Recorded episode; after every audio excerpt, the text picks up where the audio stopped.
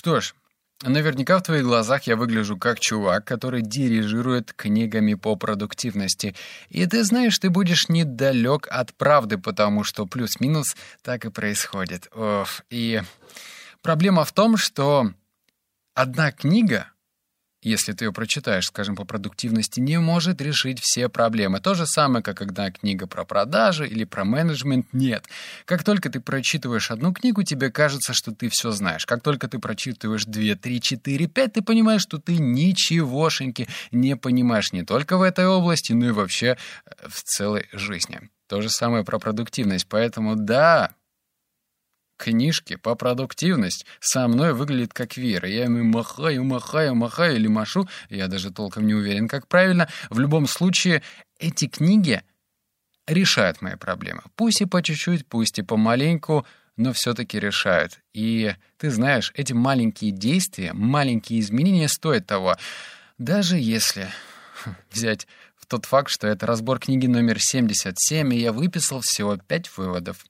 И это хреново, потому что я планирую выписывать по выводов 10, но как бы ни старался, у меня 5. Итак, книга 77 Пять правил выдающейся эффективности и как достигать главных целей без перегрузок и выгорания. Мне, кстати, больше всего понравился первый пункт и пятый. Не знаю, как тебе, вот буду рад послушать твое мнение в комментариях. Ну или где-нибудь мне напишешь, какой вывод тебе больше понравился. Итак, вывод номер раз танцы в четырех квадратах матрицы времени и непонимание, где действительно нужно давать жар. Представь себе картинку. Четыре геометрические фигурки. Вот прям квадрата. Представил? Квадрат номер один — это то, что сваливается на тебя с ярлыком «срочно, срочно сделай сейчас, сейчас, иначе все пропадет». Это то же самое, если ты идешь по улице и резко вспоминаешь «А, божечки, сегодня, если я не заплачу за кредит, то все, все кончено». Это квадрат номер один, и он опасен. Потом объясню почему. Квадрат номер два — это действительно важные вещи, которые делают тебя лучше. Они продвигают тебя по службе, они помогают тебе закрывать свои личные цели. И вообще, ну, в общем, когда ты что-то делаешь из квадрата 2, ты прям внутренне ликуешь. Квадрат номер три — это не особо важные и несрочные дела, которые как бы вроде надо сделать, но Кого мы обманываем? Сделаем это чуть позже. А квадрат номер 4 — это прям натуральный пожирательный времени. Это когда ты думаешь, так, это не хорошо, не плохо, сделаю ремарочку, но все-таки пожиратели времени. Давай называть вещи своими именами. Это когда ты хочешь поиграть в компьютерные игры, посмотреть сериал, в кавычках «отдохнуть», глянуть кинчик. Это квадрат номер 4.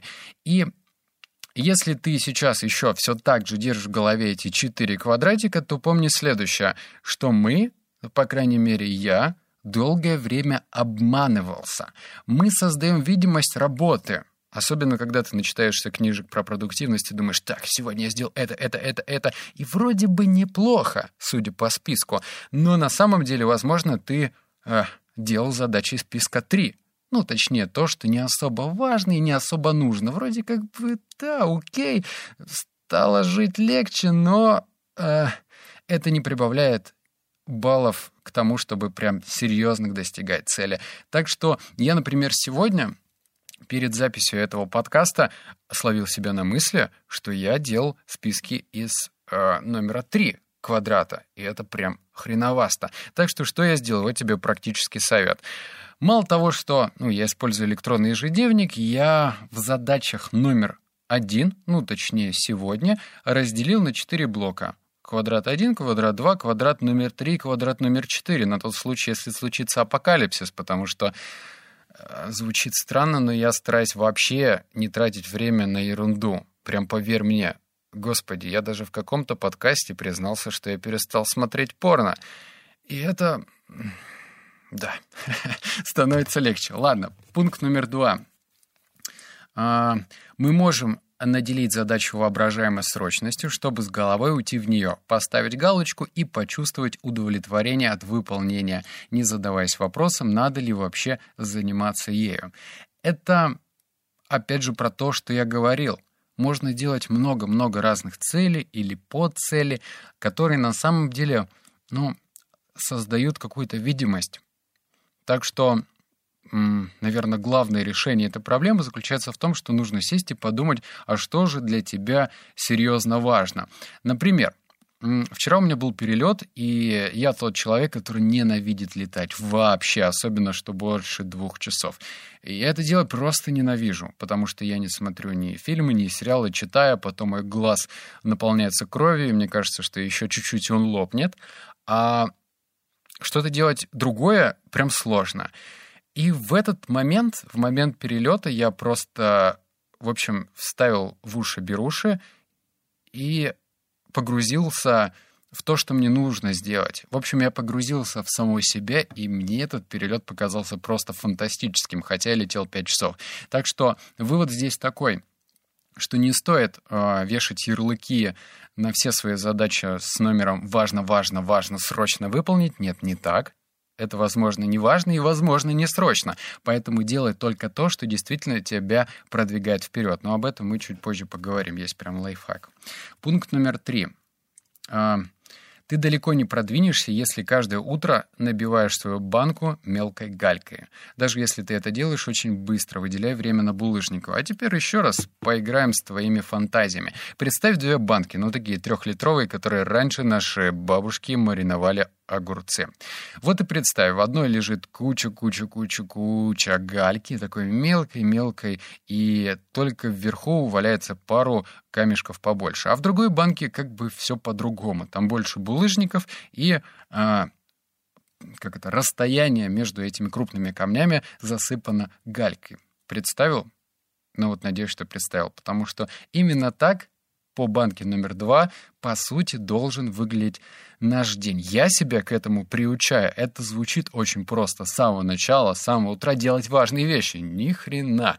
У меня это э, как минимум вызывает легкий ужас, потому что все, что важно, это по определению серьезное. Все, что серьезное, сложное. Так что вот я просыпаюсь, сижу в трусах, наливаю себе чаечек и смотрю на эти задачи и думаю, Ух, смелости бы мне. И помогает. То есть я постепенно замечаю эти метаморфозы, что я все-таки ну, не начинаю тратить время бездумно на вот эту вот мелкую гальку, на мелкую щебенку. Я хотя бы чередую. Сделаю что-то серьезное, потом что-то мелкое, потом опять серьезное. Тоже я рекомендую делать и себе, и тебе. На самом деле очень много разных книг советуют начинать суперсложных задач, но я предпочитаю как-то миксовать, потому что когда ты выполняешь легкую задачу, это повышает твой уровень самоуверенности. Потому что если ты сразу берешься за сложную задачу и у тебя не получается, то хочется взгрустить или вскрыть себе вены, что, собственно, плохо. Поэтому именно микс между легкими задачами и сложными позволяет соблюдать баланс. Пункт номер четыре. Перемещай несрочные письма от незнакомых людей в специальную папку для дальнейшего изучения. Настрой спам-фильтр и уведомления в письмах. Вот если ты заметил, то я нигде не указываю свои контакты. Я это делаю не просто так, а потому что оградить себя от ненужного общения, э, которое на самом деле очень много занимает энергии. А, например, если в ВКонтакте мне можно написать, и я какие письма только не видел, начиная от э, братан, займи до зарплаты, заканчивая, инвестируй в меня, помоги, э, там, давай дружить, давай общаться. Ну, в общем, очень много разных сообщений приходит, и это не делает мою жизнь проще и лучше. Новые знакомства, которые должны случаться, они в любом случае случатся. И, возможно, это будет иначе. Я э, принял такое решение, что даже если мне пишут письма, и я их случайно открыл, например, в том же самом контакте, я их перебрасываю, перебрасываю на аккаунт своего помощника для того, чтобы вернуться к этим письмам чуть позже. Потому что вот представь, например, у тебя в личных сообщениях фигурируют и клиенты, и твои друзья, и, скажем, какие-то третьи лица. Если ты настроился на то, что у тебя план там выполнить 20 э, продаж, ты общаешься с покупателями, а потом бум, тебе прилетает сообщение от человека, который спрашивает, слушай, скажи, а как делать такую же картинку, как и ты делаешь в блоге? Как бы правильно ответить, неправильно а, проигнорировать, но с другой стороны, если я переброшу этот диалог в другое диалоговое окно, то тем образом я смогу к нему вернуться и э, мой эмоциональный заряд будет другой, потому что я буду настроен на более такие легкие вещи. Например, во время отдыха я могу там делать разминочку и отвечать на такие неважные сообщения.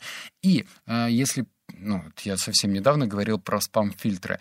Я тут решил не только э, спам-фильтры все сделать, потому что мне приходила куча сообщений от Яндекса о платежах, с Киви, с других разных э, сайтов, и я решил просто эти уведомления отключить, потому что они, опять же, занимают время. Я также совершил, авто, точнее, подключил сегодня автоплатеж, у меня автоматически э, закидываются деньги на телефон, я не знаю вообще, как я к этому не пришел раньше. Интернет я, слава богу, подключил, а раньше, как какой-то колхозник, и не знаю, как кто, я сидел, мне приходило сообщение, что у меня нет денег, я просил своего знакомого закинуть и так далее, потому что вот я сегодня прилетел, ой, точнее, вчера, и у меня просто отключился интернет. Я не мог ни такси вызвать, ничего, поэтому мне пришлось звонить другу глупо. И сделай то же самое. Убери все те пунктики, которые э, занимают твою энергию, но на самом деле не особо продуктивны. Их можно решить гораздо проще. Вот как я тебе и советовал. Подключи автоплатежи, сделай спам-фильтр, и будет тебе счастье. У тебя освободится та энергия и столько энергии, что ты сам удивишься и сможешь ее использовать в своей жизни продуктивно. Пункт номер пять перед э, бонусом. Когда ты стоишь, мозг работает на 7% эффективнее, чем когда сидишь из-за активирования крупных скелетных мышц. В стоячем положении включается кора лобной доли, и ты мыслишь ясно. Кстати, про ясность и про состояние. Я на самом деле записываю это все стоя, у меня вообще не получается наговаривать что-то сидя, и вот тебе такой, знаешь, прямой совет, практичный совет. Если ты хочешь, чтобы твои мысли а, были более ясными, то не лежи, не сиди, встань и ходи. Особенно в том случае, если у тебя сидячий образ жизни. Я неоднократно повторял историю про то, что нужно как бы делать паузы между работой, и это хорошо, но при этом, если ты хочешь быстрее добиться какой-то прорывной идеи, то вставай, вставай и иди. Так что 7% помню, что это не хухры-мухры. Надеюсь, автор не лжет, потому что, ну-ка, не вообще-то, я тут стою. так что Рекомендую тебе тоже это делать. Это вообще полезная штуковина стоять. Ну или, в принципе, ходить по комнате, если у тебя позволяет такая возможность. Ну а бонус, про который я говорил, у меня тут открывается две вакансии, и мне нужны э, люди. Причем, ну, достаточно такие крутые. С одной стороны, мне потребуются специалисты в контекстной рекламе. Если ты круто настраиваешь контекстную рекламу в Яндексе и в Гугле, я оставил в этом сообщении ссылочку. Переходи, смотри, оставляй заявку. Если ты крутой специалист в ретаргетинге, то прям-прям давай, давай, не жди. Ну и еще одна вакансия у меня появилась, которая лично меня удивляет еще больше, чем тебя. Мне нужны специалисты по коммерческой недвижимости. Не обычной недвижимости, а именно коммерческой. Кто покупал, продавал, сдавал коммерческие объекты. И они мне нужны. Хм. Ссылочку ты точно так же найдешь в тексте. Возможно, мы с тобой сработаемся. Поэтому неважно, в каком ты городе, в принципе, э, головастый парень, найдем с тобой возможность коммуницировать. Ну что ж, услышимся с тобой в следующем подкасте. Обнял, поцеловал, заплакал. Пока.